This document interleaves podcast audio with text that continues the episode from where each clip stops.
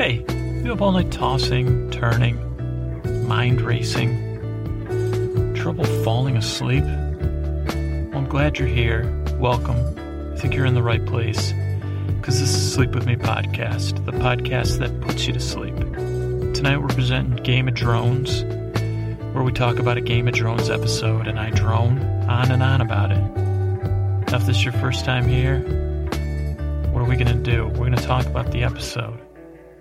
But first, what we're going to do is create a safe place where you can set aside any racing thoughts, any burning thoughts, any thinking thoughts, the stuff that keeps you awa- awake at night, basically. You can put that aside. You just got to listen to my voice, listen to me talk about the episode. All right? So just go ahead, get ready for bed. You turn out the lights on this podcast, you press play, you listen. I'll distract you by talking about stuff like, yeah, what is it? How many how many teeth does the average human being have? Blah blah blah. That's what I do. All right, that's the podcast that's here to put you to sleep. I hope you like it. Hope it works for you. I'm glad you're here. We're on the web, www.sleepwithmepodcast.com. Game of Drones episodes are at www.sleepwithmepodcast.com slash drones. You can email me feedback at sleepwithmepodcast.com. You can get me on Twitter, Facebook. All right, you can send a postcard. Just go to sleepwithmepodcast.com slash S-A-S-E if you want our mailing address. Uh, that's it. I'm glad you're here. And let's get on to the game of drones, all right? Thanks for coming. Uh, hey, guys, it's me uh, calling in from the uh, well, um, uh, you, uh, flight gratitude 07 or something. I was trying to think, you know, I use gratitude express. I think the gratitude express is really the right word for it. And I got another train load of passengers here uh, to thank you for. Sweet, sweet gods. And I know usually I just say sweet, sweet crone, but I'm feeling extra sweet on all of you for some reason. I want to thank you, gods, for Chris Posty Posterson, who does our music, for Sir Scott and his lovely lady Jennifer, who do our art, the Lord and Lady of the podcast, gods. You know, they just, they're, they're, the, they're the least, well, in, in some sense, they're the least Lord-like and lady-like in a good, the good way, and the most Lord and lady-like in, in the good way. So, um, you know, I'm not calling anybody unlordlike or unladylike. That's totally different. So we're just lucky to have uh, our Lord and Lady.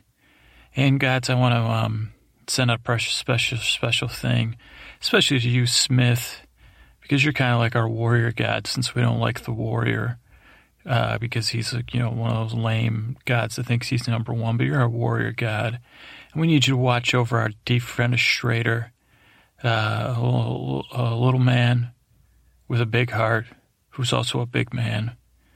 And he's only little because he's, you know, a man of the people. Isn't and we're talking about Nick Van Core gods. Hopefully, gods will have time to talk again before his big match. But Smith, keep an eye out for him. Maybe give him some sort of. Um, he, he doesn't need protection. We just want to make sure that the other guys aren't cheating because uh, Nick Van Core, you know, he, he's all heart with also muscle and strength.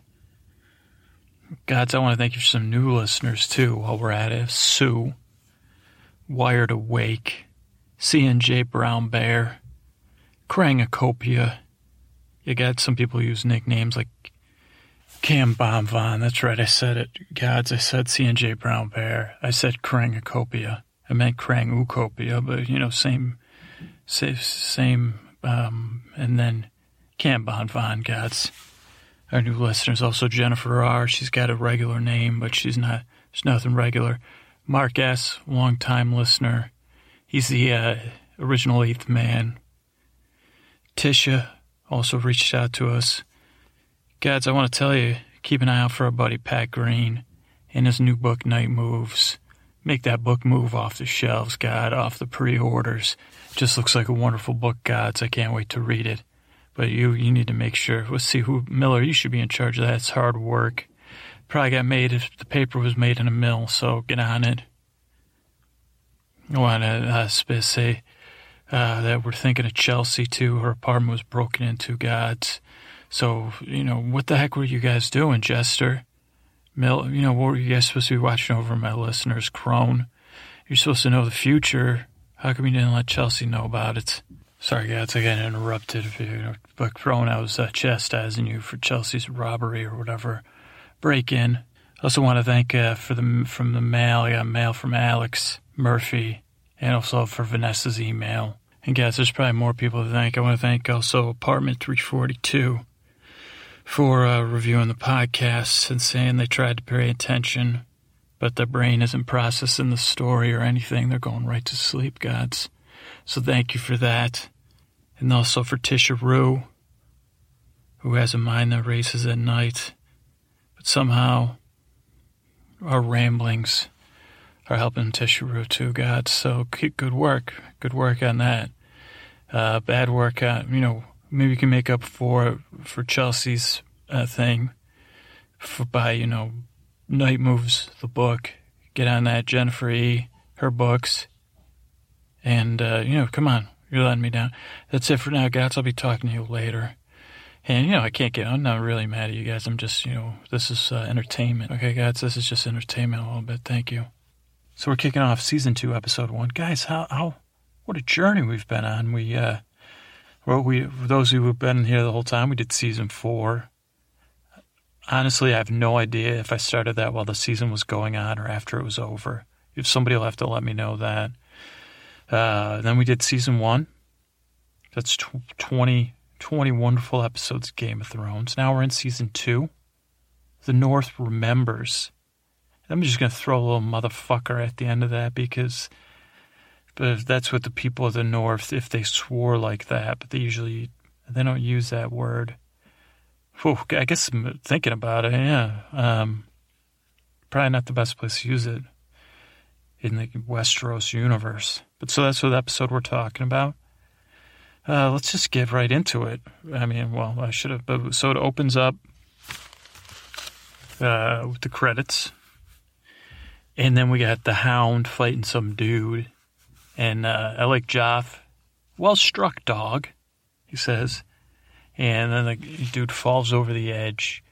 And I think, again, I think this was right at the scene. I can't remember for sure, but again, I was complimenting Jack Gleeson on his fine acting. And he had this, like, I think it was this part of the episode where he had this stance. And uh, I don't know what it, his body language for being a jerky king, what he does with his body and his face, really complement everything else. So, again, uh, season one, I said it at the, towards the end of the season, and I'll say it again. He's terrible. He's an excellent, excellent, terrible king. Excellent job at being terrible king. Just like I, you guys compliment me, yeah, excellent job. You know, dulling you off to sleep, droning. So then we got Sir Dontos the Red. We meet. Um, he has this. Uh, he's like, oh, you know, but we've been drinking, and Dontos, Sir Dontos, you know, is not in the best shape anyway. And then he's like, oh no, I only had two cups of wine, and he gets in a lot of trouble. He's like, oh, well, why don't you drink as much as you want? Then Sansa saves this guy's life. And she says, "When a man, or someone says, what a man sows on his name day, he reaps the rest of the year." I think Sansa says something, and then the Hound steps in and says that, and then you see this thing with the Hound and Sansa, this um, father. I don't know if not fatherly, but the protective aspect of the Hound, kind of watching over Sansa, and then Joff kind of backs down with his Sansa, and he's, she says, "Make him the fool." And he says, "From now on." from this day on, you're going to be my fool, Dontos. Pretty good, pretty good name for a fool, if you don't mind me, you know, opinion piece here. Uh, you know, a little commentary, but uh, Dontos, it's just, it sounds good. I mean, Dontos, Dontos, so that's two syllables. Don, tos. I don't know if which is the hard syllable or they're both double hard, but uh, two syllable names are usually good for a lot of stuff. You know, Dontos, I can't start rhyming but with it, but off the top of my head. But you know, Sir Dontos, he could be tough, but usually you want a tough name. You want something like a V in there, something or a K, maybe. Hound, what's the hound's name? Gregor Clegane, or he's Sandor Clegane, something. I don't know. Let's keep moving. Then right after he calls, says the f- fool who rolls in but our our the, Tyrion, and he again, oh, another person is like filling up the screen with his. I don't. I wish I've always wanted to use this word, so I'm going to use it now, even if it's wrong. Gravitas. I don't know if he was rocking some gravitas, but it felt like it. And he's like, beloved nephew. I just love that line. And someone's like, we heard you were dead. He's, and then uh, Tommen and Myrcella say, oh, we're glad you're not dead. He says, so am I. Me too, dear. He says, death is so. Me too, dear. Death is so boring, especially now with so much excitement in the world. And he's just so, um, and this is a term that's gotten, you know, ever since the whole uh, people became jerks. I don't know when it started, but flamboyant uh, started to be this derogatory term that a-holes would use against uh, and f- this is flamboyance, and it's a wonderful flamboyance. And flamboyance, by the way, is m- m- a wonderful thing. If you're flamboyant, don't let anybody say, "Oh, freaking flam," you know. I, or I don't know. Let's let's let's let's bring back flamboyance with you know uh, with like um, you know what I'm saying, like uh, as a positive term he's got this flamboyance to him, a wonderful flamboyance, and and, he's ebullient or ebullient or something like that, maybe too. Is that a word? And he says, "Enjoy your name day. There's work to be done." And then they got the Raven came in with the news the summer's over, and everybody's like, "Oh, you know, this is a definite thing because it's a white Raven, and that means the uh, uh, whatever the council or the all the maester, the big shot maesters met, and they said, "Oh boy, summer's over, trouble's coming." Baelish is like, "Don't worry, we got enough wheat for five winters.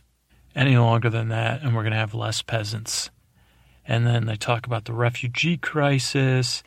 And Cersei gets her uh, cutthroat person. She's like, you know, kick them all out, man. Get these refugees out of here. Shut, she says, shut the gates to the peasants. They belong in the fields. And then Tyrion rolls into this party. He says, You look more ravishing than ever, big sister. War agrees with you. Oh my God, this writing.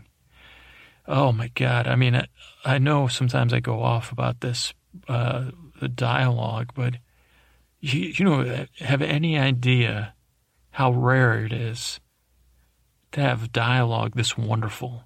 I, I mean, seriously.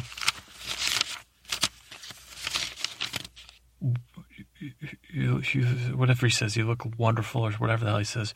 War agrees with you. Man, I mean, that's the kind of shit they remember for hundreds of years. And I'm not kissing anybody's ass here. And he says it's been a remarkable journey. She's like, "What are you doing here?" And if you could see, if you if you get a chance, this is a really good episode to rewatch. There's some unbelievably wonderful moments in this episode, especially with Cersei. And the look on her face when he says he's hand of the king is, I mean, the acting at its finest. And she says, What do you know about warfare? He goes, Nothing, but I know about people. Joffrey is the king. And he had another one, another killer. He says, You know, you love your children. That's your one redeeming quality. Well, that and your cheekbones. And he's actually correct, I mean, I think.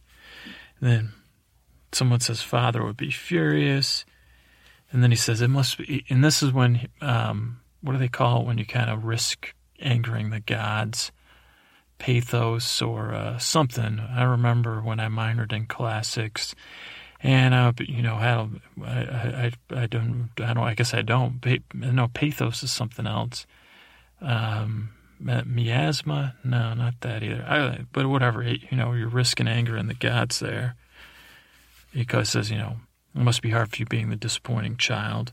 Then we jump to the then we jump to the north, and we got this old guy complaining about the masons today aren't fit to carry their father's tools.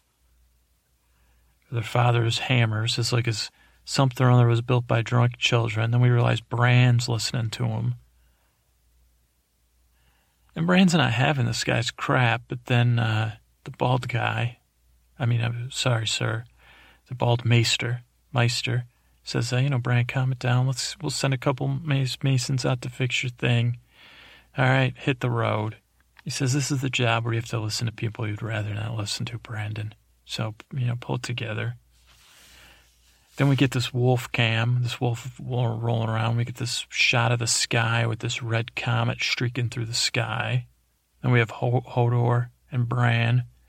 And um, I apologize to the woman's name. I don't know her name right now. But she says the comet's Osha. Osha. Comet's a o- omen, she says. And we're like, what? She says the skies don't fall for men.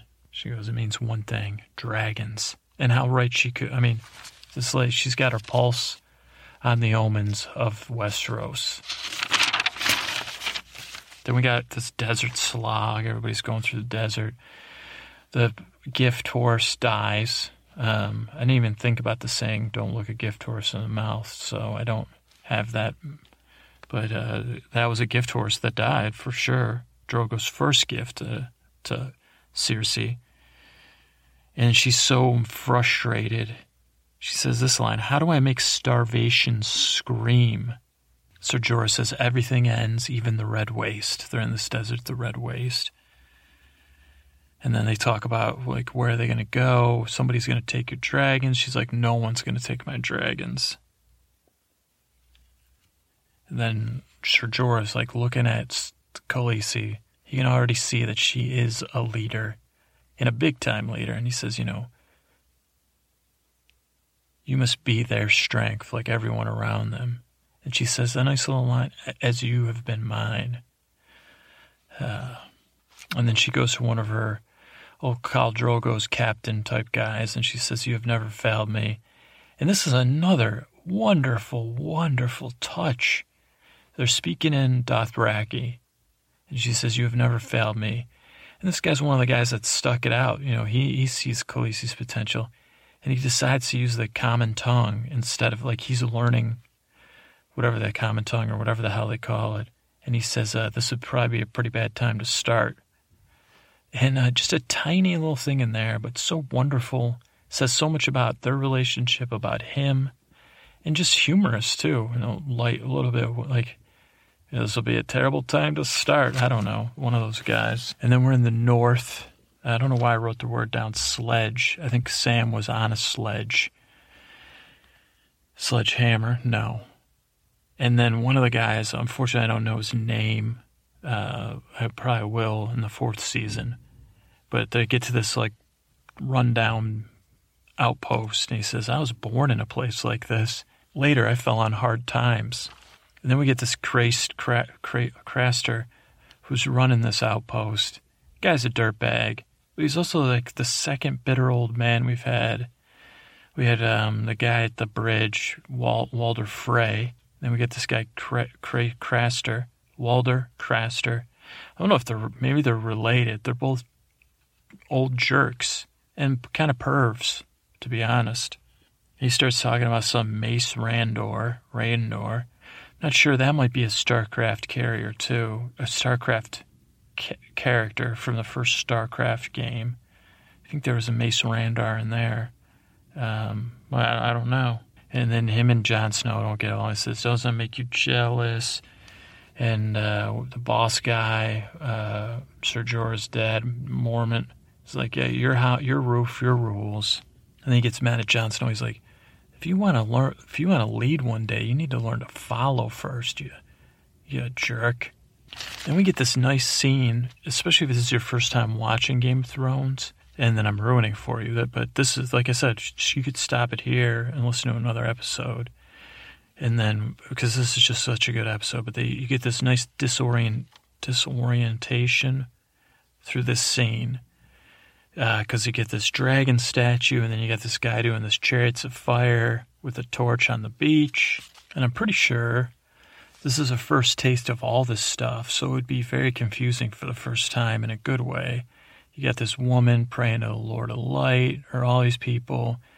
You got these effigies of the old gods burning.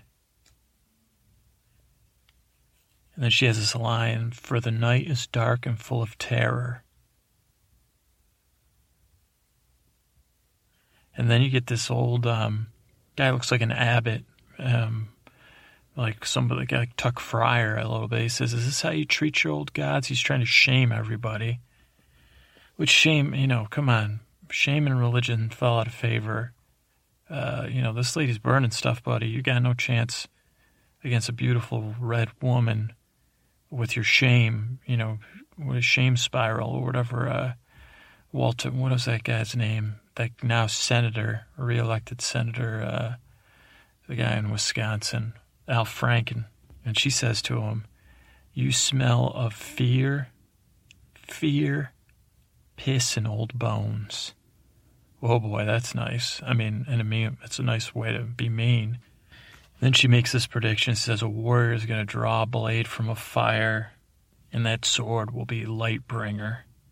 And then we get Stannis Baratheon. I think this is the first time we meet him, and he goes there and pulls the sword out of the fire, holds it up, slams it down. Everybody gets on their knees. He says, Lord, cast your light upon us, for the night is dark and full of terror. And then you get this side between the uh, Friar Tuck guy and this other character. Now, non spoiler alert those of you that have been with me the whole time know this. This character, I'm not going to tell you his name yet, but this is my favorite character on Game of Thrones. Not by far. I mean, by far compared to some characters, but this is my favorite guy. Uh, this is the guy that uh, uh, I would choose. Well, I'm probably choosing my best friend. More my sidekick. He's more of a, hmm, is that a tough? Because there's another character in season four that is so cool be tough not to choose him as a best friend. But this guy is also cool in his own way, but I don't want to say his name. I'll tell you his nickname's the Onion Knight, just so you know. That's how I roll. You know, I'm hanging with Onion Knights. But they have this uh, side where the uh, says loyal service means telling hard truths. And he says, if you tell him the truth, and this guy says, what is the truth? And again, another scene you might pass over, but I think that summarizes a lot of all Game of Thrones in that thing. And then maybe it sets up who this guy is, the Onion Knight, uh, and what his role is going to be, or maybe not. I don't know. Then we get another scene where we set up who this Stannis Baratheon is, because he gets he's got this guy writing this letter, and he says that my beloved brother, and Stannis says, uh, he wasn't my beloved brother. I didn't love him, he didn't love me. It's a lie, take it out. And it's like everybody's like, well, this is just kind of, uh, uh well, first they say that, it's just kind of, you know, how you write letters. And he's like, nope, it's a lie, take it out. So we get this idea that Stannis is a bit of, uh, he's going to be interesting guy to deal with, I guess, is what, what I'm saying. And just hilarious. Like, he's not my beloved brother. I didn't love him. He didn't love me. And I think they had a table there that looked like a map of Westeros. I'm not positive on that. And then my buddy, the Onion Knight's kind of like talking to Stannis about the, you know, making peace with somebody. He's like, oh, no, no, we're here with the Lord of Light. And he's like, well, how many ships does the Lord of Light have? And then the Red Woman comes in and the abbot tries to poison her. It doesn't work out. She has this line, I think she says, the fire burns them all away. I didn't write refer what that was referring to. Then we're at Robb's camp. Everybody's saying, Your grace to Rob. He goes to see Jaime. Jaime says, King in the North. So now we know from last time it's King in the North, not King of the North. And Jaime says, uh, You want to. He goes, You've grown. Have you grown fond of me, Stark? You want to trade gossip like a couple of fishwives? And then as the scene goes on, we see that Jaime's terrified of wolves. Then we have Shae and uh, Tyrion in their uh, room. And Shae's talking about how much she loves the city. Very nice scene, very descriptive. Very descriptive. The mat- mattress is uh, a little too firm for Tyrion. The next scene, again, why I suggest rewatching it, we get the scene with Lord Baelish and Cersei. That is just magnificent.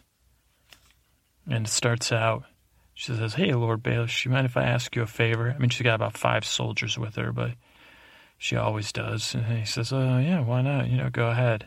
And then they're just kind of sizing each other up. Like, first they're talking around it. Um, again, this could be something I know there's a lot of you out there, especially young people still in school, that are like working on writing stuff. This is a scene about how to, I mean, this is how you write a scene. Believe me, I wasn't paying it. I'm doing the opposite, you know. but, uh, you know, they're talking about his pen and then, you know, feeling each other out. And then it's like, boom, she's like, let me tell you a little tale and then he tries to go back at her and he says, blah, blah, blah, knowledge is power. And then she shows him and tells him, power is power. And then you have a capstone at the end of the scene, which is the Lannister song playing gently in the background, The Rains of Castamere. And so it goes. And so, and so he said, and so he said. Uh, then we get back to the north. They're talking about the north being a free and independent kingdom. You got a Lannister cousin or something. Then you get Robin Theon. Theon's like, let me talk to my dad about getting some ships. Then you get Cat. She's like, that guy's dad's, and you know we don't want to do business with him. And uh, she's like, you know, Renly Baratheon's got a hundred thousand soldiers. Let's make a deal with him. He says, all right, well, I trust you to do it, Mom. You go deal with Renly. And then we get another epic scene. You get Joffrey remodeling the throne room. He says to his mother, she says, What's going on here? He talks about the Targaryens. Then he says, You know, he says a seat for a conqueror needs a room to match it.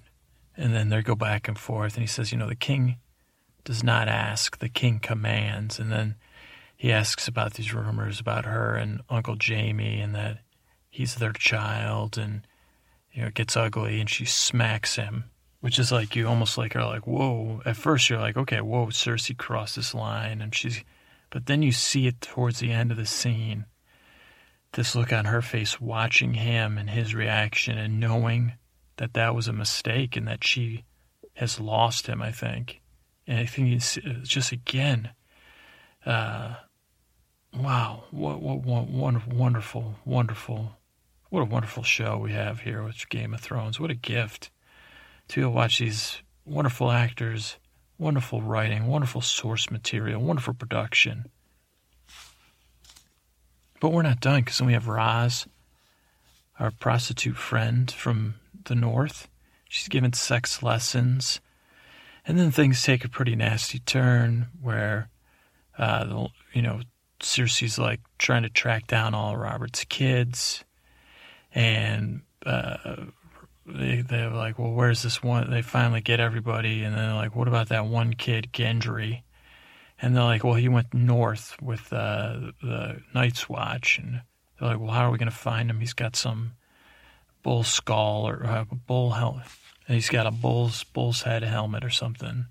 They're like, all right, let's go after, you know, send some soldiers after him and then they show the guys walking, uh, Arya among them, went north in the Night's Watch to the Night's Watch. I mean, they're not very far out of town, right, just yet. And that's the episode. Uh, uh, a lovely episode as it is. Again, if you have a chance, rewatch it. What are we going to talk about tonight? We're going to talk about Sir Dontos just real quick. We're going to talk about staples like wheat, was a staple mentioned, how much wheat they had. So we'll talk about staples. We're going to talk about masons and masonry. We're going to talk about comets, holy comets. We'll talk about timely. And then, of course, we'll have a visit from Sir Pounce. Hopefully, ideally, we will, and some prayers. All right, so thanks for being here. And let's keep the show on the road like Gendry and Arya and uh, future friends will meet. So, Sir Dontos, his last name is uh, Hollard, and I, I think I've covered his, him and his history in a previous episode in season four, but I want to revisit it because we see him with this breastplate, which again, I couldn't find any production info about the breastplate, but I haven't yet watched all of um, like season two's where they start doing the enhanced stuff on the uh, HBO Go app, so I still have to go through episode one and watch all the bonus material. So maybe, but he had this wonderful breastplate that was like a, uh, it had like the American flag stripes, but with three crowns. So I was like, huh, did they do that on purposes and why is it, uh, but anyway, let's read it from our buddies over at Game of Thrones Wiki. House Hollard. And Dontos Hollard says once, House Hollard was strong once, house on the rise. House Hollard is an extinct vassal house of the Crown lands, holding fealty to House Baratheon of King's Landing. The house was once powerful, but over the years it fell into disgrace. The uh, known members are Sir Dontos, Dontos the Red, the last living member of the family. He was formerly a knight, but now he's uh, the fool.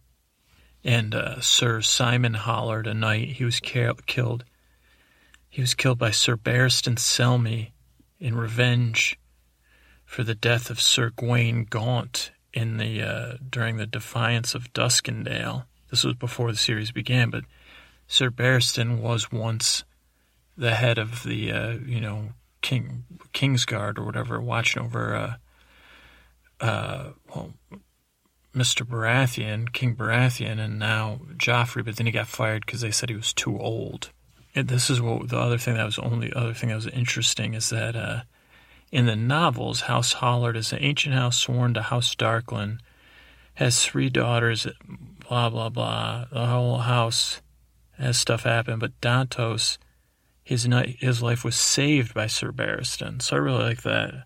Another thing to like about uh, Sir Barristan. But that's it. That's just a little thing about uh, Dontos. All right, the next thing I want to cover is staples. And I'm not talking about the one metal ones, I'm talking about food. Because they talk about wheat, which I guess is what they talk about wheat, which I guess is a uh, staple of the whatever you call it diet in Westeros.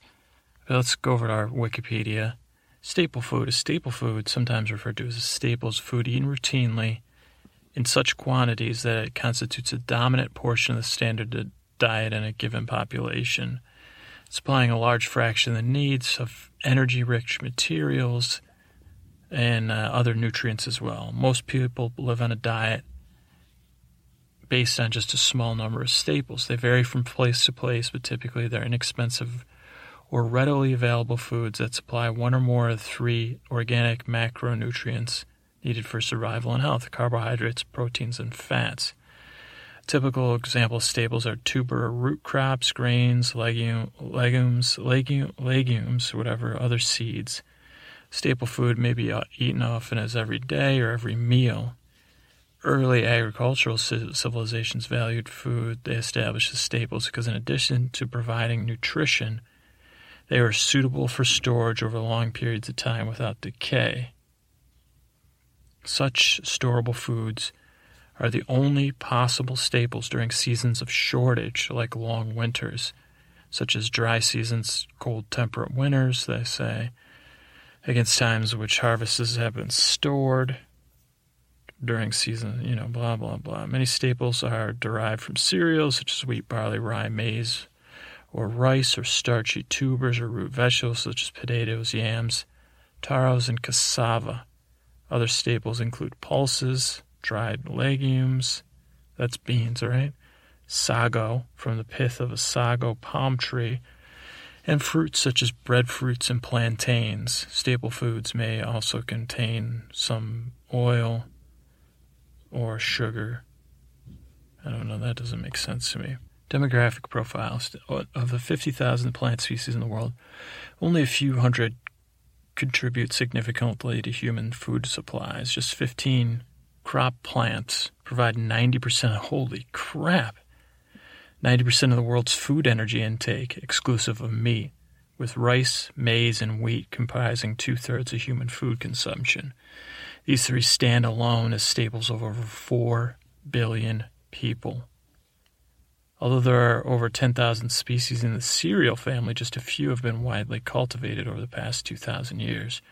Rice alone feeds almost half of humanity. Roots and tubers are important staples for 1 billion people in the developing world, accounting for roughly 40% of the world food eaten by half the population of sub Saharan Africa.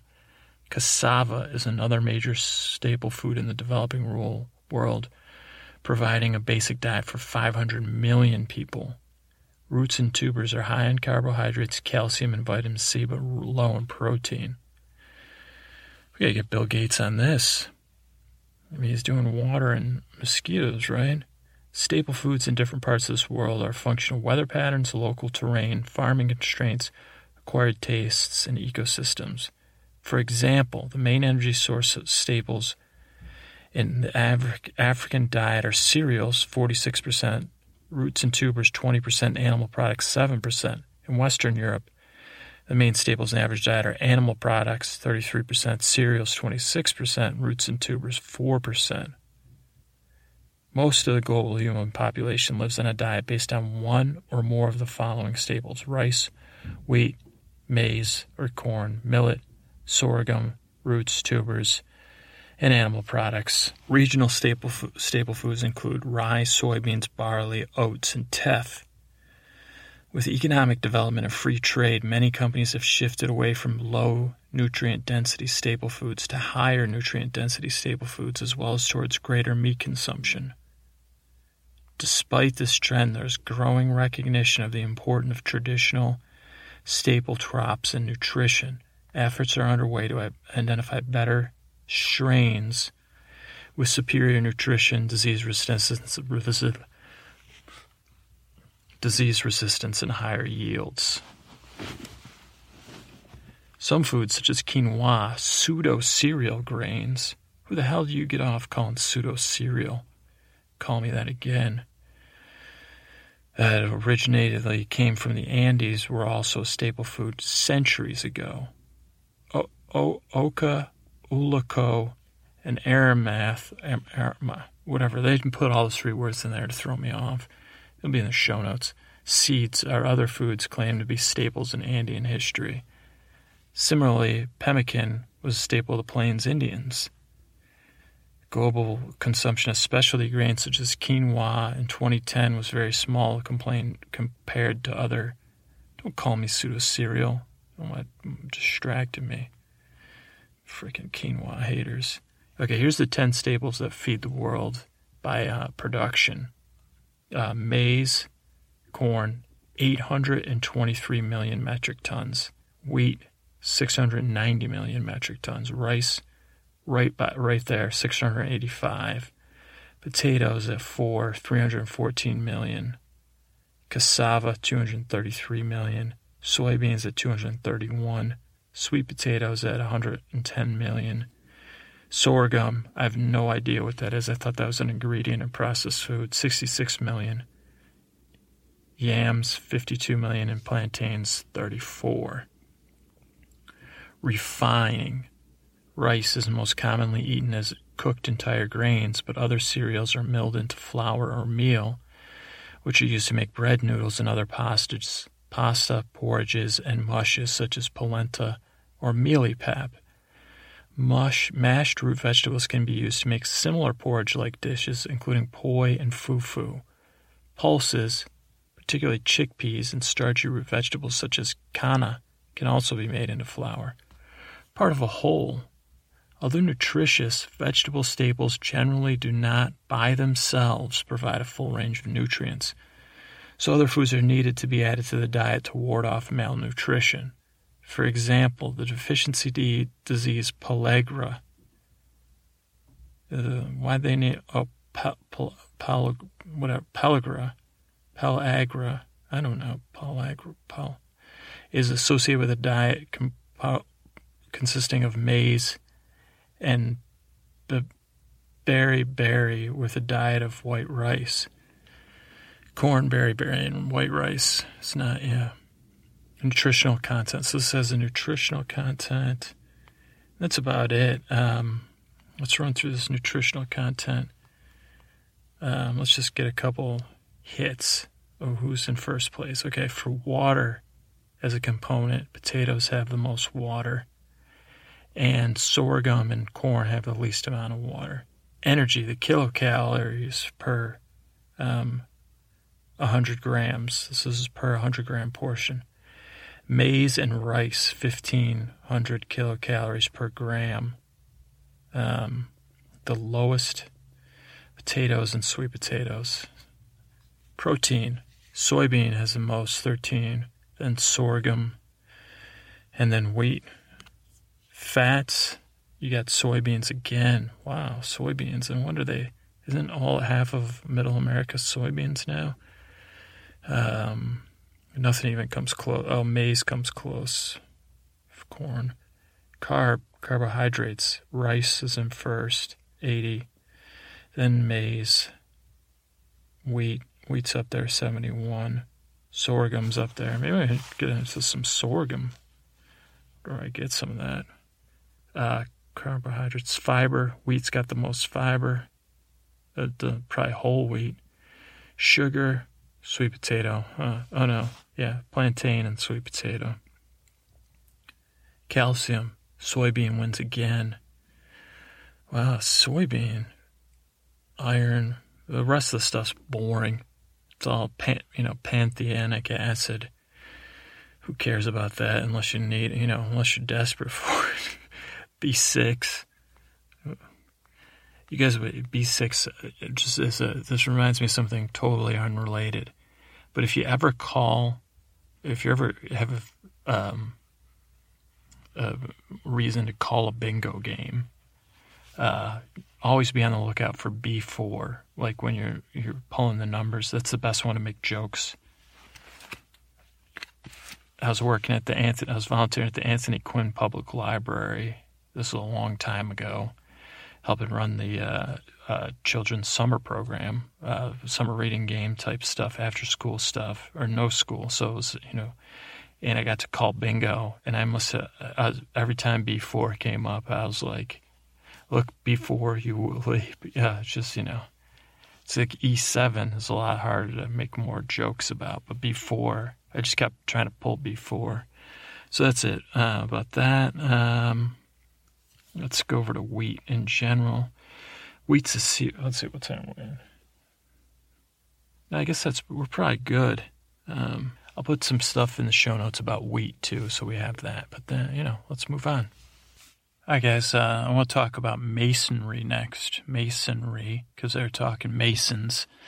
When Bran was, you know, dealing with the, one of those whiny guys, they comes in asking, "Well, you could do good." He's complaining about how things aren't as good as they used to be. Our Bran's not, you know, shut up, buddy.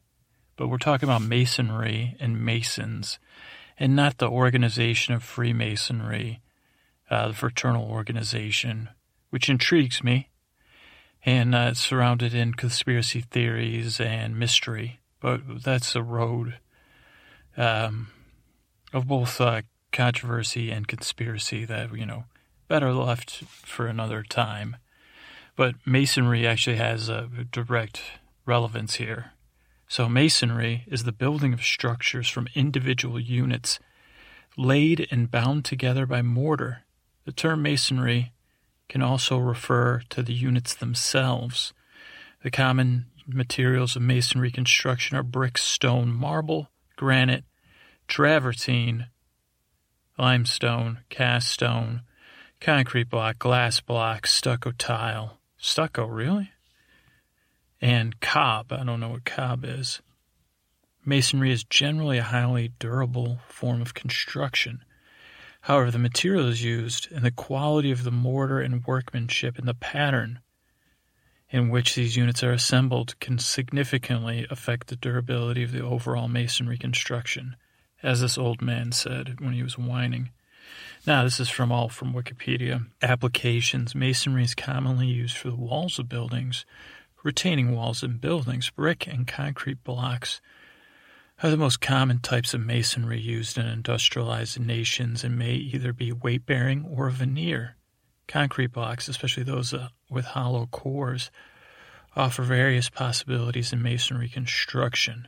They can generally provide great compressive strength and are best suited to structures with light transverse loading when cores remain unfilled lost me there. I don't know what you're talking about, but uh, filling some or all of the cores with concrete or concrete with steel reinforcement, typically rebar, offers much greater tensile and lateral strength to structures.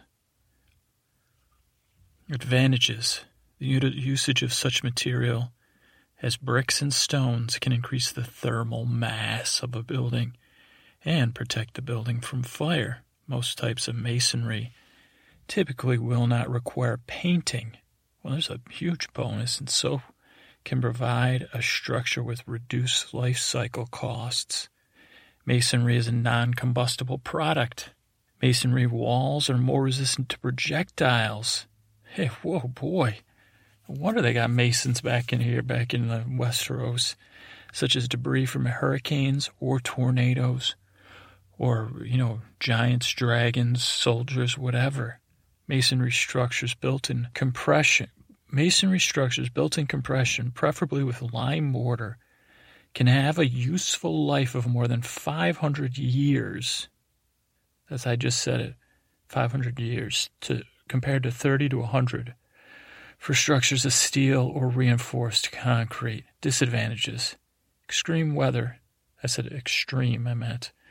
Under certain, under certain circumstances, can cause degradation of masonry wall surfaces due to frost damage.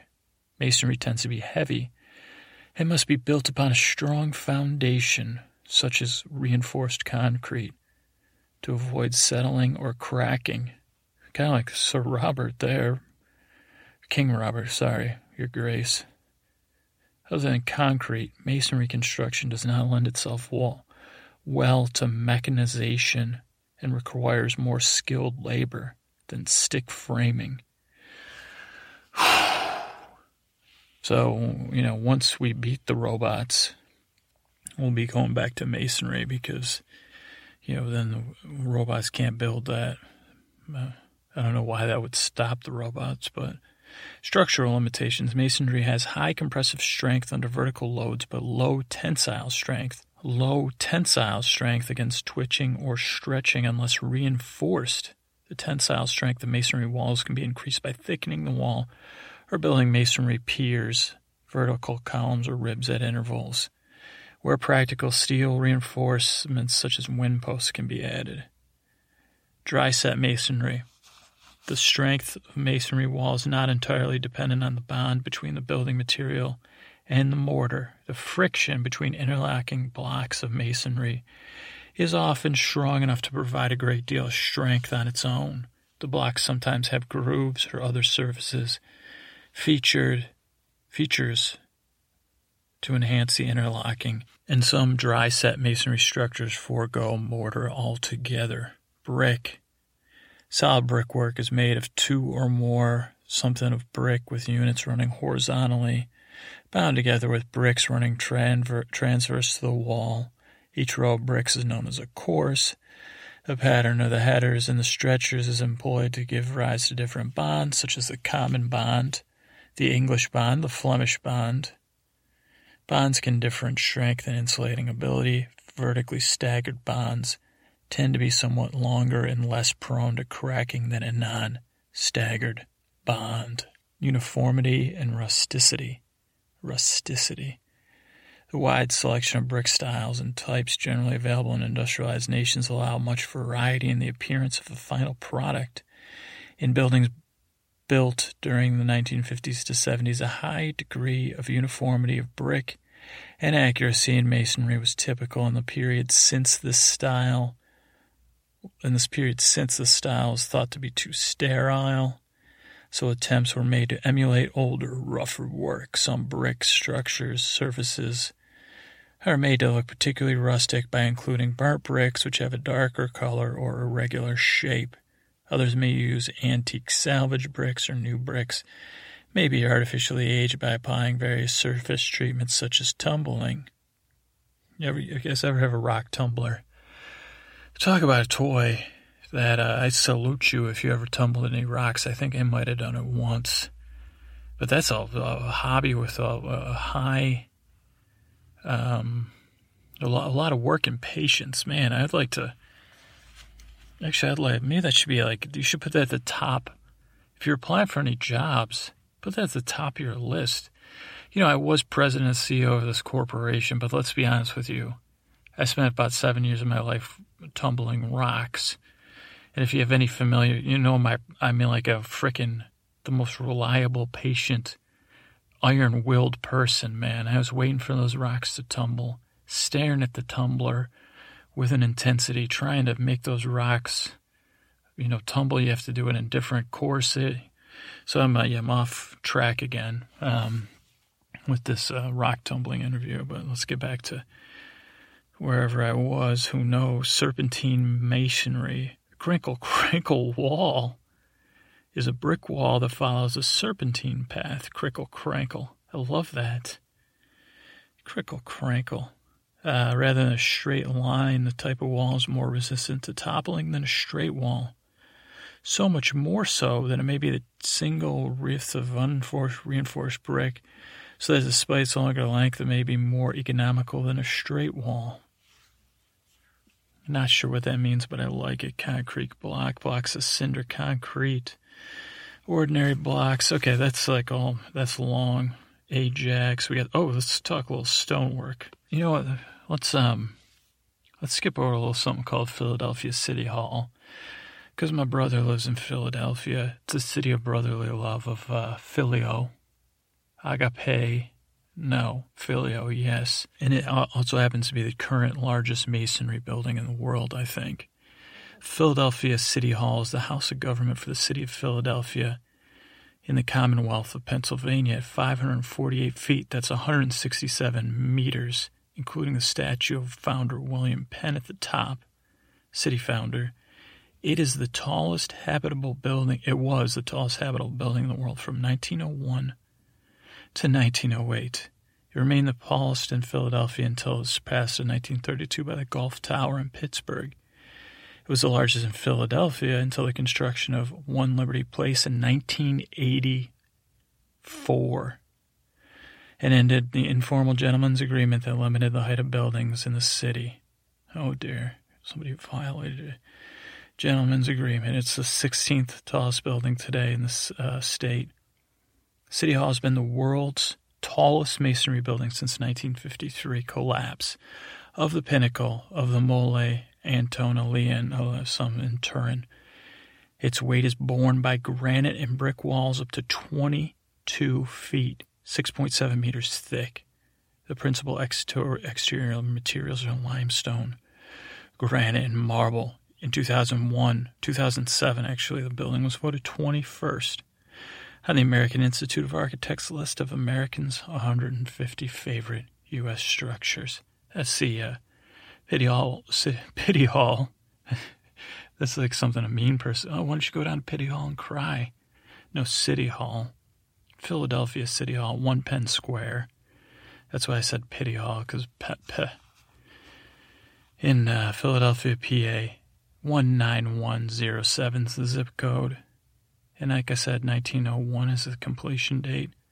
Clocking in at 548 feet, 167 meters. Nine floors, technical detail. William Penn sitting, standing at the top. I don't know what he's doing. I don't have a close up of him, but I'm sure he's looking regally, um, you know, demic, whatever. If I knew who, um, yeah, I'm not a historian. My brother's a history teacher, but uh, you know, and I talked to him on the phone today but um, didn't come up in conversation. So that's it. Masonry. Masons do it. Uh, so thank you. Thank you. I mean, if you Masons, that's cool. You know, let me know about it. So this episode of Game of Thrones had a comet in it. Comet, a comet, not a comment. There's lots of comments, but a comet. And I remember the comet from the books. I remember it from the first time I saw this show, this episode. And uh, how can you forget a red comet? Uh, how I mean, possibly streaking across the sky even looks just powerful. So it made me look up what, like two things. One, are we going to ever see a red comet? The answer, unfortunately, is no. At least according to this article over at universetoday.com. Why you'll never see a red comet like in Game of Thrones, written by Elizabeth Howell on March 15, 2013. A red comet appears in the sky. People quake in its wake. This phenomenon, which happens in the second season of a medieval fantasy Game of Thrones, had us all wondering. First of all, no offense, but if you said it's medieval fantasy, you're kind of uh, a little bit off, maybe. I don't know. Maybe that's my opinion. Maybe I'm being a reactionary. Can you ever actually see a red comet? We talked to Matthew Knight, an astronomer at Lowell Observatory in Arizona who observes comets. Comet, comets. He gave us some answers just in time for the third season of Game of Thrones. At first blush, he said the comet's red color wouldn't be possible because the strongest emissions from comets are in the blue and green regions, mostly from neutral gases such as hydroxide and cyanide. There is a type of emission that's close to red called forbidden oxygen, which occurs when atoms make a rare energy transition between states of excitement, but it's very faint and short lived, Knight wrote. The visible light from a comet comes from a combination of reflected solar continuum, sunlight reflecting off of dust grains, and cometary emission, neutral and or ionized molecules of gas that emit, emit photons at a particular wavelength. The sunlight reflecting off of the dust grains basically looks like sunlight. Since the sun appears yellow white, this component cannot look red. In our world, not this isn't a criticism of Game of Thrones.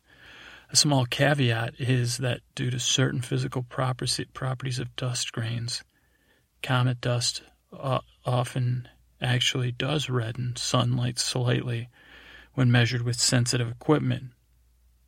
However, this reddening is at a very low level and not enough to cause reflected sunlight to appear deep red like Game of Thrones. The strongest comet emissions in the region where human eyes can see are blue and green. So, what ingredient does the comet need to look like the one in Game of Thrones? According to Knight, it would have to meet these criteria be visible in daylight, which happens only once a century, be close to the sun. He supposes this one is, given how straight the tail is and have a strange composition that is different from anything we know in the solar system. The composition could be that forbidden oxygen he talked about. Forbidden oxygen, my for me, and my forbidden oxygen, combining from a comet whose ices are carbon monoxide and carbon dioxide. that would be hard because those types of ices wouldn't survive long when exposed to sunlight if we really wanted to think in a science fiction vein, uh, Knight suggests that maybe the comet could be made up unpredictably. Alternatively, it could be something else entirely unknown and commentary, com- com- cometary.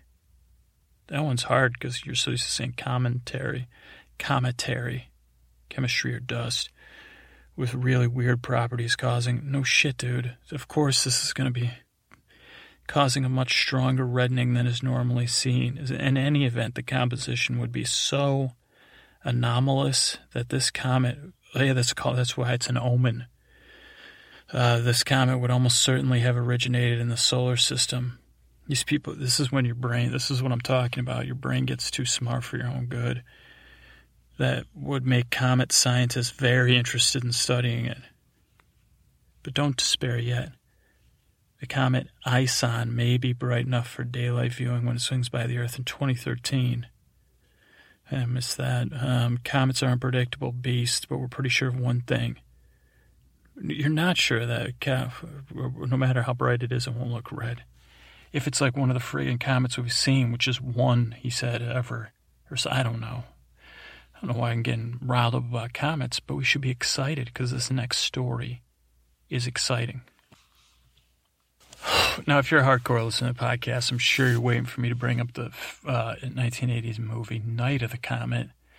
But I just don't think we have time with this exciting other news to talk about it. But if you want to watch that movie or learn more, I'll put stuff about it in the show notes. Wonderful film that I don't remember anything about except that was too. Uh, uh, yeah, I just remember there was like I think at one time Mac 10 um, someone was wielding a, wo- a, woman, a young girl was wielding Mac 10s, uh, shooting at uh, zombies or bad guys or something.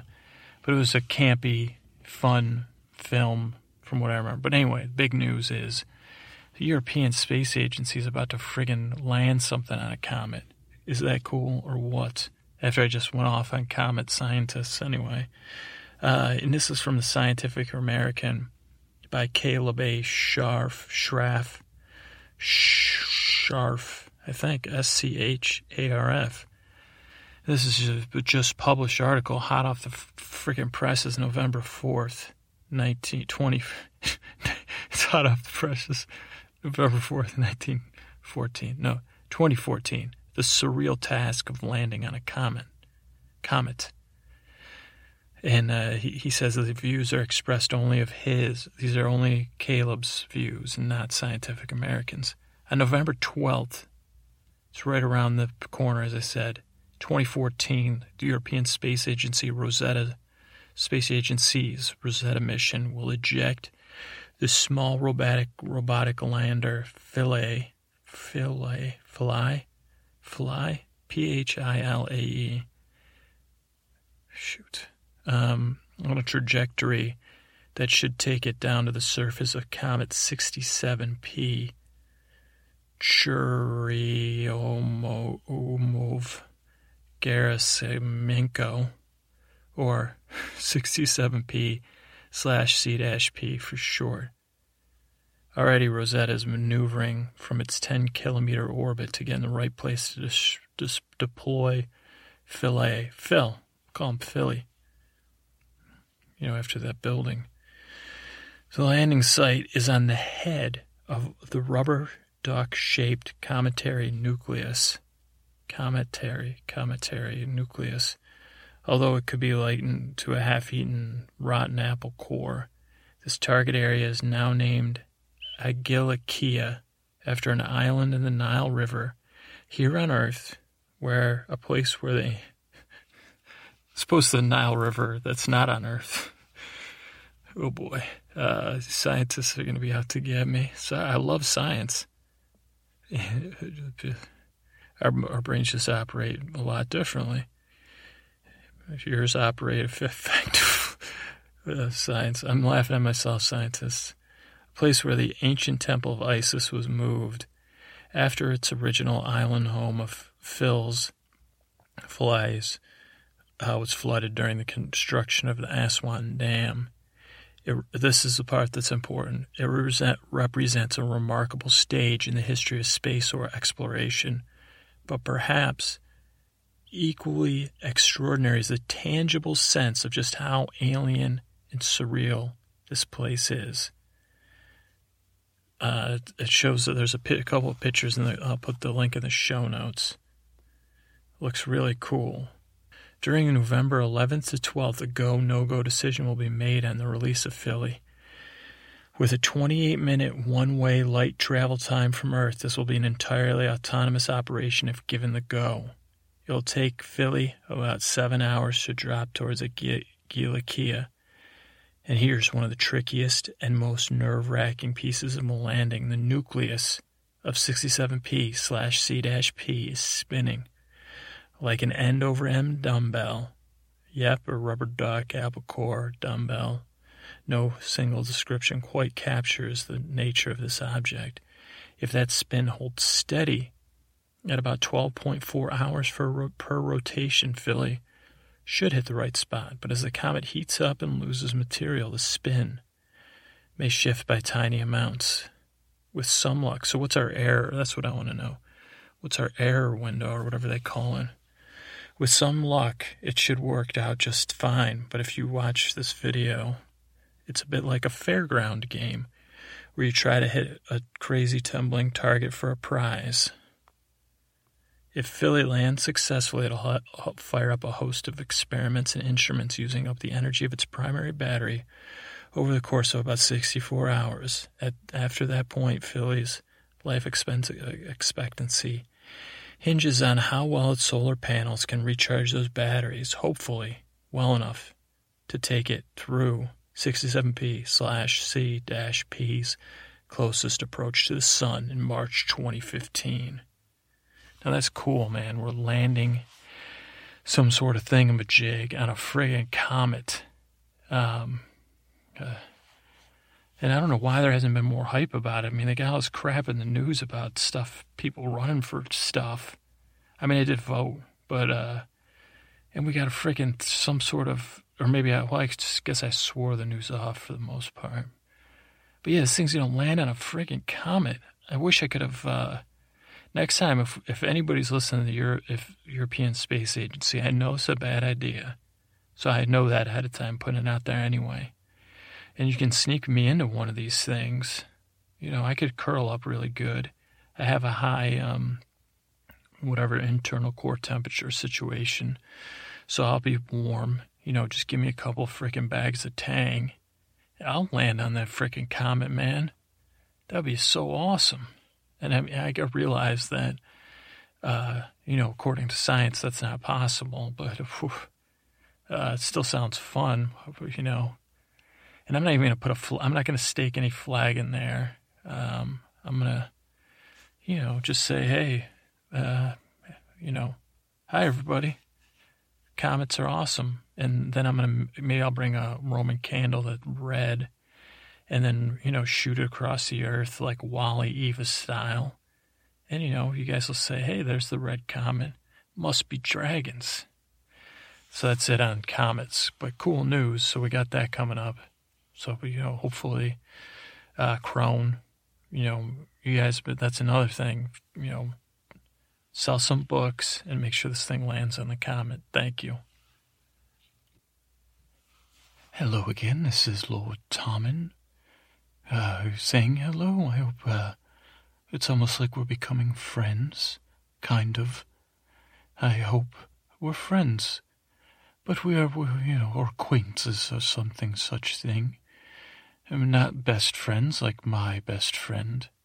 One Sir Pounce, and the reason I'm here is to tell you another tale of brave Sir Pounce, the bravest cat in the world, and the best friend a boy's ever known. And that's Sir Pounce, and I'm Tommen, his best friend, and the mare. Oh, hi, Sir Pounce. Sir Pounce, oh, he's rubbing his face against my arm. That's about saying, Hello, Tommen. You are right high, or something such thing. And now Sir Pounce is curled up next to me, looking at me and saying, What are you doing?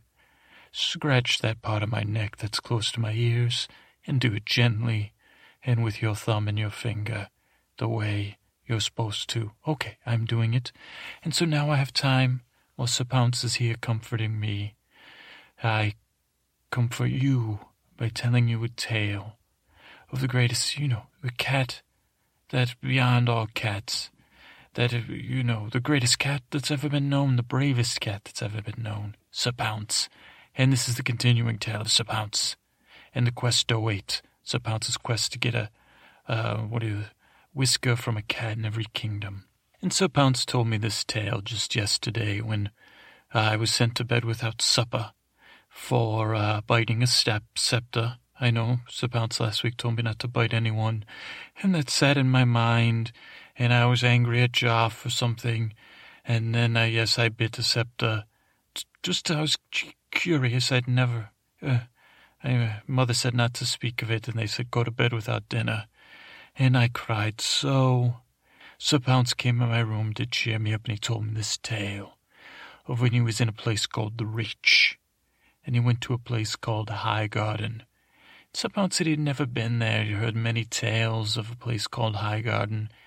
And in his mind, he pictured a beautiful garden, somehow lifted off of the ground, and he was curious how they would do that, whether they would do it with uh, metal chains or platforms, or build it up, or some sort of magic floating.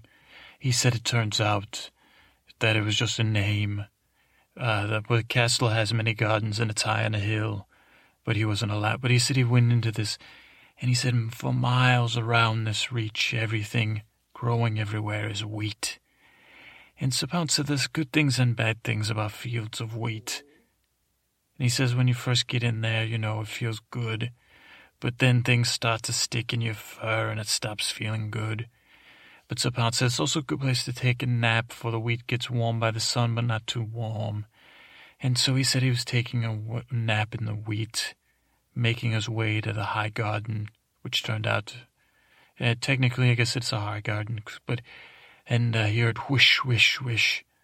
And then he looked, and on pat all the way to the horizon, Sir said there was thousands and thousands of children and men and women harvesting the wheat. And Sir Pounce said it made this sound because they all went in unison, wish, wish, wish, wish. And then they would sing a song, a working song, Sir Pounce said. And he said it was a, uh, it was a, he said it woke him up from his nap. He wasn't too pleased. And he said to these people, why do uh, all of you come? Is this a celebration of wheat? And they said, no, man, this is our job. We're wheat, wheat threshers. We're threshing the wheat and collecting it. And he said, Oh, is there going to be a harvest festival for the wheat? And he said, No, no. This wheat's getting shipped to uh, King's Landing to the Red Keep. We don't get any of it. It's for that darn king, whoever the heck it is right now. Because suppose this wasn't current. So, uh, that jerky king, who, that's my father. But, um, it could be a jerk, it's true. And Pounce said, "Well, what do you, what you guys all eat? You eat the wheat?" I said, "No, we'll be, uh, we'll be beaten down and whipped if we eat wheat. We don't eat wheat. We eat the stalks. Uh, we get the stalks." And Pounce said, "What do you do with the stalks?" They said they chew them. And then he said, "You don't want to know, man. It's brutal. You know, there's a little couple of wheat berries left on the stalk. We use those. Lots of porridge, man. It's, it's uh, poor bread porridge we call it, and it's terrible stuff." and uh, you know just get out of here because uh, you know they had never made a cat work before, but you look so healthy and brave. They might just put you to work. And Sir Pounce said, I don't like this one bit, man. So you just do work all day. What do you get in return but bread porridge? And they said, It's, uh, you know, you're born into this work, man. You know, that's how it works. You're born, you know, if you don't got a job, they kick you out of here. And then you don't even get any wheat berries, wheat stalks, so get used to it. And Sir Pounce said, Listen, man, I've been walking and napping, and be honest, I ate some of that wheat, and it's, uh, probably needs to be, I can't, cats don't eat wheat for a good reason. But, uh, you know, my, uh, I'm looking for some companionship, some other cats to talk to, have long conversations with after my nap. I was dreaming of this cat and she was the color of wheat, uh, you know, golden and lovely. Like when before I saw you people working, it made me depressed. When the wheat was just by itself, like amber waves of grain, man. You know what I'm saying? And the guy said, "Oh, I know what you're saying. That's like the uh, royal cat, cat, cat, cat, Katarina." And uh, they Pounce said, "Well, where do I find it?" They said, "High garden, in the high garden." But sometimes she uh, comes down and she likes to uh, blend in with the wheat and scare some kids, you know, jump out at them. So maybe he'll find her. And just then, Sir saw out of the corner of his eye an amber wave of beauty. And he uh, chased it in and, and he just tackled Ka- Ka- Katarina. And he said, Hey, why don't you pick out somebody slightly a different size than you, but almost. And she said, What are you doing? And he said, I'm Sir Pounce. Pleased to meet you. She said, I'm Katarina. I'm busy. I'm here to, you know, mess with some threshers. You want to join me? And Sir Pounce said, I, I choose not to. Because I just can't keep my eyes off of that fur of yours. It's like makes this wheat look disgusting. And she said, Well, that's the foundation of our whole kingdom here. He said, Yeah, I would throw out your entire kingdom for, uh, you know, just put my head on that uh, fur of yours and take a little nap. What do you say? And she said, uh, You know, normally I'd reject you on principle alone, but there's something about you, some subconscious level of confidence and bravery that's just mesmerizing. Plus, I like the way you complimented my fur. So, yeah, let's, uh, she said, I'll be back. I'm to scare some kids. That gets me in the mood for, uh, uh, you know. And then I said, for mood for what, Sir Pounce? And he said, don't worry about it, man. And then he said me and her tumbled around, and we were covered in wheat berries. And uh, then I picked all the wheat berries out of her hair, plucked a few more whiskers. And then, Tommen, now I know you're part of the, you know, ruling class, Tommen. What I took out, my fur was so full of wheat berries. I went back to the man I met and I shook him out. And his family ate wheat berries for like two and a half weeks. And then the stomachs, you know, then it was not great because they were used to eating that. But anyway, Tommen, that's how I got that whisker. And that's when I tried to do something good, but it probably wasn't, you know, whatever, Tommen. So that is a tale of the amber waves of love. And I said, What do you mean, Sir Pounce? I thought you were just plucking whiskers. He said, Oh boy, you don't bite any more scepters, my friend. And then my stomach hurt so because I had, uh, you know, had not had dinner. So I cried some more and then I fell asleep. And that is the tale of Sir Pounce and the amber waves of love. Thank you for listening to Tommen and the greatest cat who's ever lived, Sir Pounce. Good night. Okay, it's time for my prayers to the gods, old gods and new. Hey, crone, sweet, sweet crone, uh, lovely crone, holy moly crone, uh, Jester, Miller, Smith, Barkey. It's me clocking in on the, uh, you know, old god and new gods express. And I'll be honest with you guys, I want to make it quick, I want to make it short, I want to make it sweet. Sweet as the dew of my kiss on the maiden's lips, you know, when, that I dream about. Um, you know, I don't know if you guys were watching uh, the whole thing with the there's this red woman. I know it's there's some people that have, you know it's the second season, but we're at the fourth season. But whatever, we're starting new. So she's got something going with the nights dark and full of stuff, and uh, she seems like troublemaker. Gods, this whole new god. She was burning effigies of gods. Now I did not watch in slow motion crone but I saw something that looked like the mother and the father and the warrior. I don't know if I saw any crones in there. So uh, I don't know. I hope you guys are okay. That's one. That's main reason. I'm checking in just to make sure you guys are okay. So um, you're God, so I assume FGs would just like uh, insult you. Uh, so that's that's one prayer. One, uh, just prayer of uh, check in prayer, I guess. Prayer number two is um, we got a second season that just started up. We got this red woman and her religion. We, you know, we got other religions we haven't covered. We got the whole, you know, the gods we're sick of anyway. You know, we recruited Barkey, we recruited the Jester. I made up the Miller and the Smith. You were your original god, or did I make you up too? I don't know, but you're the my gods, and um, um, you know, not a god, but a person that I hold in very high esteem is George R. R. Martin. And I know last season I almost totally messed up the whole Game of Thrones universe, and he didn't have, find out about it. That I know about gods.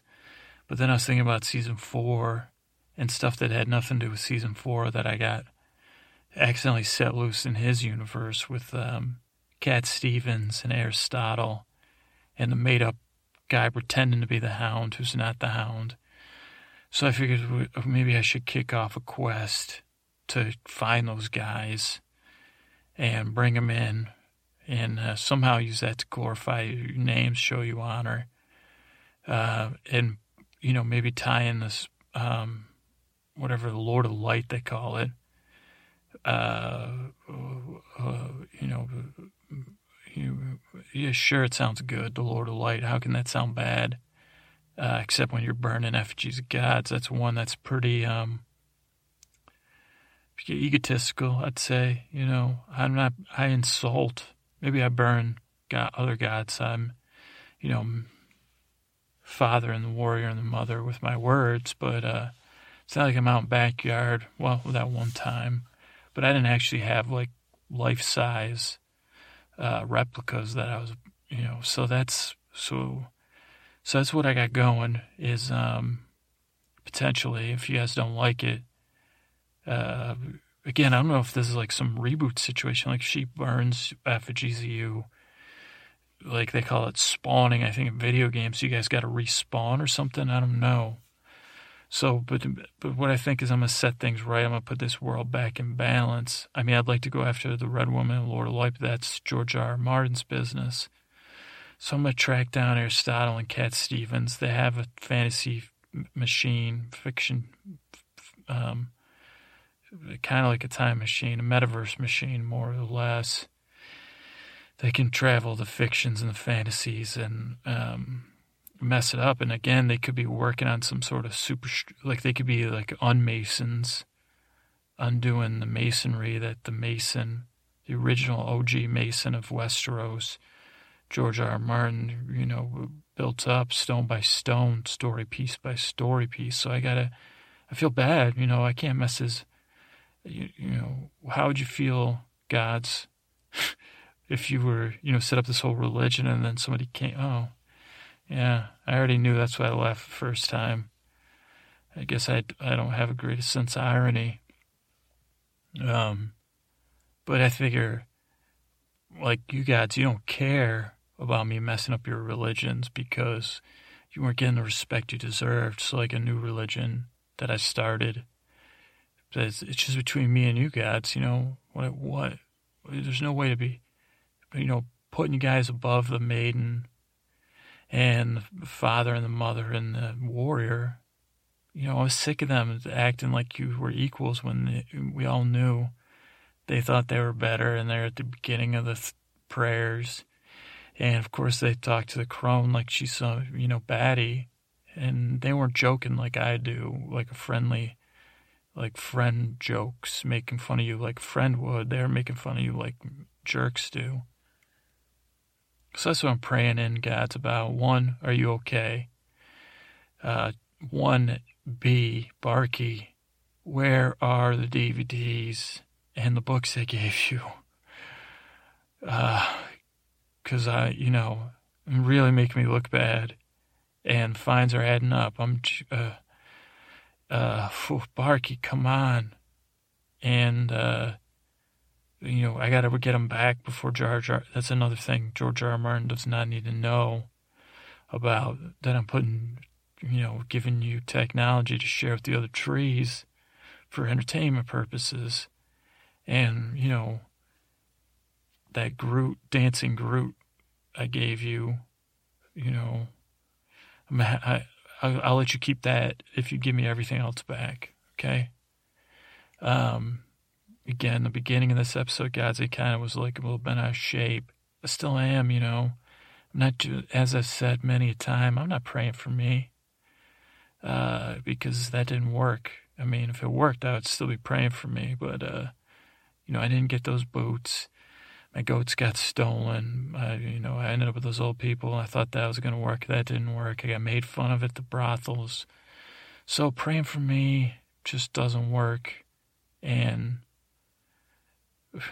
uh, so, you know, I tried doing the opposite. That didn't work either, I guess. So now I'm just trying to fix the mess I made. I guess that's my thing, and, and just talk to you guys and make sure you're okay. So, but yeah, oh, the whole thing I was mad about is, you know, my listeners, gods, come on, look out for them at least, please. You know, don't, don't even have to listen to me. You could, you could make deals with them on the side and say, hey, We'll make sure your apartment's safe. Just don't listen to that nut job because we really, I don't know, maybe you're some sort of, maybe you got an ungod complex, gods, and you just want to be subservient gods, the maiden.